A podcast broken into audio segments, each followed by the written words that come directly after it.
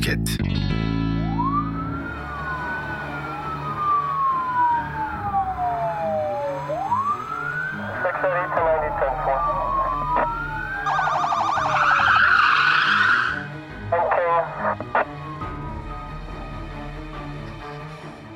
20. yüzyılın başlarında hizmetçilerin yaşam koşulları özellikle sertti. Kendilerini tamamen patronlarına adamak zorunda olmaları ve burjuvanın aşırı sertliği onların çoğu zaman hayatta burjuva evlerinin acı dolu görevlerinden başka şeyler olduğunu bilmelerine engel olur ve ne acıdır ki birbirini andıran günler durmaksızın ilerler. Yabancılarla ilişkileri olamaz. Ne bir arkadaş ne de bir sevgilileri vardır. Bu acımasız ve sefil kader ender görülen bir işkence suçuyla 1933'te Fransa'nın kuzeyinde gün yüzüne çıkar. Bu öyle bir suçtur ki yakında herkesin ilgi odağında olacaktır.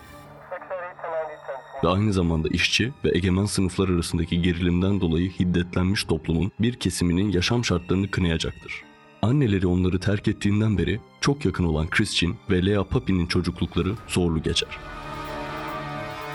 7 yaşında çok katı bir dini yetimhaneye yerleştirilen Christian, 15 yaşında bu esaret dolu yerden bir başkası için ayrılır. Günün erken saatlerinde dua etmek yerini kendi işverenlerine adamaya ve burjuvanın aşırı iştiyakına bırakır. Ve kıt kanaat geçindiği maaşını hayatına ansızın tekrar giren annesine vermeye başlar.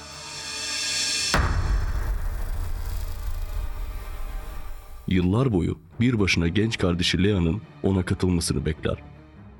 1926'da eski avukat René Lensel'in onları beraber işe almayı kabul edene kadar iki kardeş aynı aile için çalışmaz.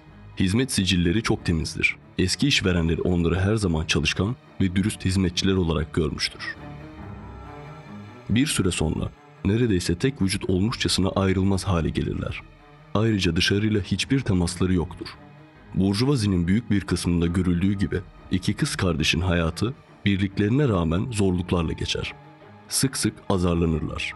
Mesafeli ve kibirli patronlarla uğraşmak zorunda kalırlar. Günün ağarmasından gecenin geç saatlerine kadar görevler sürekli birbirini takip eder. Kırılan bir eşyanın zararının maaşlarından kesileceğini bilmenin bitmeyen korkusuyla birlikte. Ancak yaşanacaklardan bir ay önce Lea, bozmakla suçlandığı elektrikli ütüyü tamir ettirmek zorunda kalır. Faturayı patronuna sunar. Buna sinirlenen patron Lea'ya hakaretler eder ve sonunda emeklilik maaşından 5 frank keser. Lea, olanlar karşısında sesini çıkarmaz. Ancak facia giderek yaklaşmaktadır. Bu yoğun gerilim acımasız ve trajik bir şekilde kendini gösterecektir. Olayın akşamında iki kız kardeş patronlarının kötülüğüne ve kendilerine reva görülmüş sefil kadere söylenmekteydiler. Yine de Lanson'inler diğerlerinden daha tiksinç değildir. Onlar sadece saygın kimselerdir. Bazı ayrıcalıklar onlara doğal gelir. Yaşadıkları Le Mans'ta hizmetçiliğiyle olan itibarları oldukça takdire şayandır. Üstelik Bayan Lenslin genç hizmetçilerin maaşlarını almaması için annelerine müdahale bile eder. 2 Şubat 1933'te Christian ve Lea Papin aile evinin birinci katındaki bir odada kıyafetleri ütülemektedirler. Yalnızlardır. Evin hanımı ve kızı dışarı çıkmıştır. Beyefendiye gelince o da arkadaşlarıyla dışarıdadır. Akşam saat 5'te zararsız ama can alıcı bir olay meydana gelir. Elektrikli ütüdeki bir arıza sigortaları attıran ve evi karanlığa boğan bir kısa devreye neden olur. Fırçalanacakları korkusuyla dona kalan kız kardeşler kesilen elektriği düzeltmeden uyumaya giderler. Biraz sonra Bayan Lenslin ve kızı kapıyı açar ve ışığı yakmaya çalışır. Işıklar yanmaz. Yukarı katta patronlarının erken dönüşüne şaşıran Christian ve Lea biraz sonra telafisi imkansız olanı yapacaklardır. Akşam saat 7 sularında Bay Lenslin, kayınbiraderi Bay Ringard ile birlikte kapının önünde verir.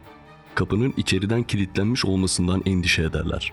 Bay Lenslin ön cepheyi daha iyi inceleyebilmek üzere bir adım geri atar. Her yer karanlıktır. Ancak hizmetçilerin odasında yanıp sönen cılız bir ışık fark eder.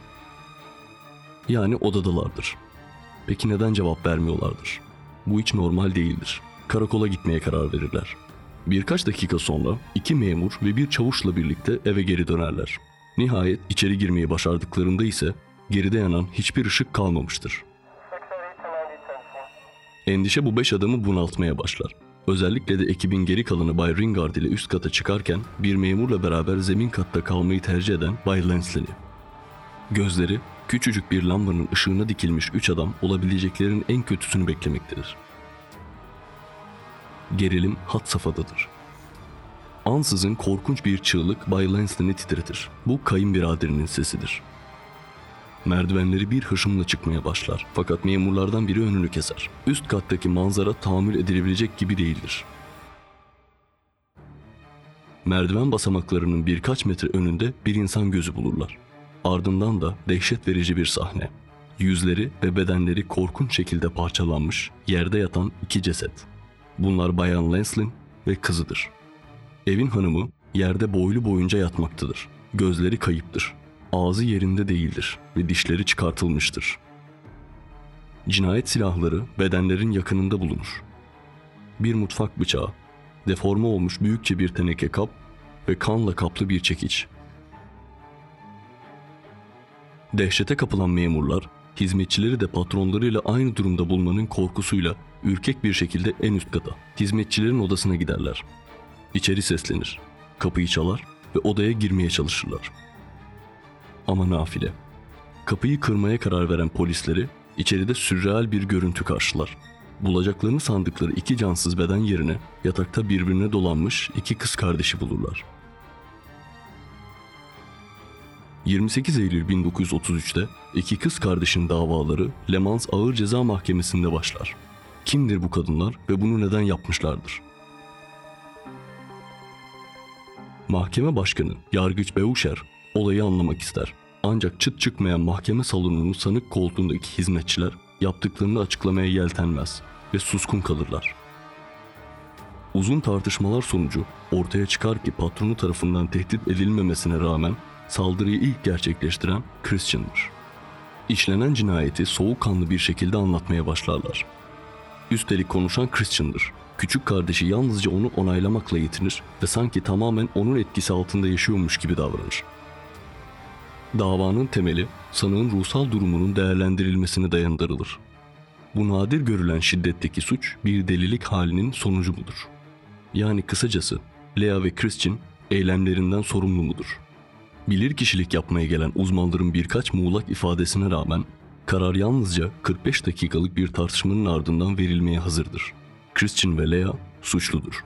Kardeşlerden büyük olan ölüm cezasına çarptırılırken Lea 20 yıllık ikamet yasağı ile birlikte 10 yıl zorunlu çalışma cezası alır. Fakat iki kız kardeşin kaderi farklı bir şekilde ilerler. Papin kardeşlerin büyük olanı 22 Ocak 1934'te Cumhurbaşkanı Albert Lebrun'un araya girmesiyle en yüksek yaptırımdan kurtulur. Cezası 20 yıl ağır çalışmaya çevrilir.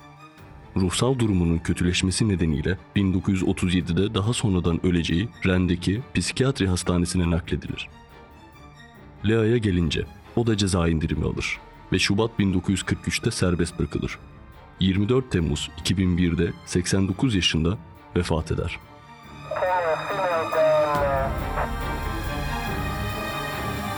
680 to 90, 10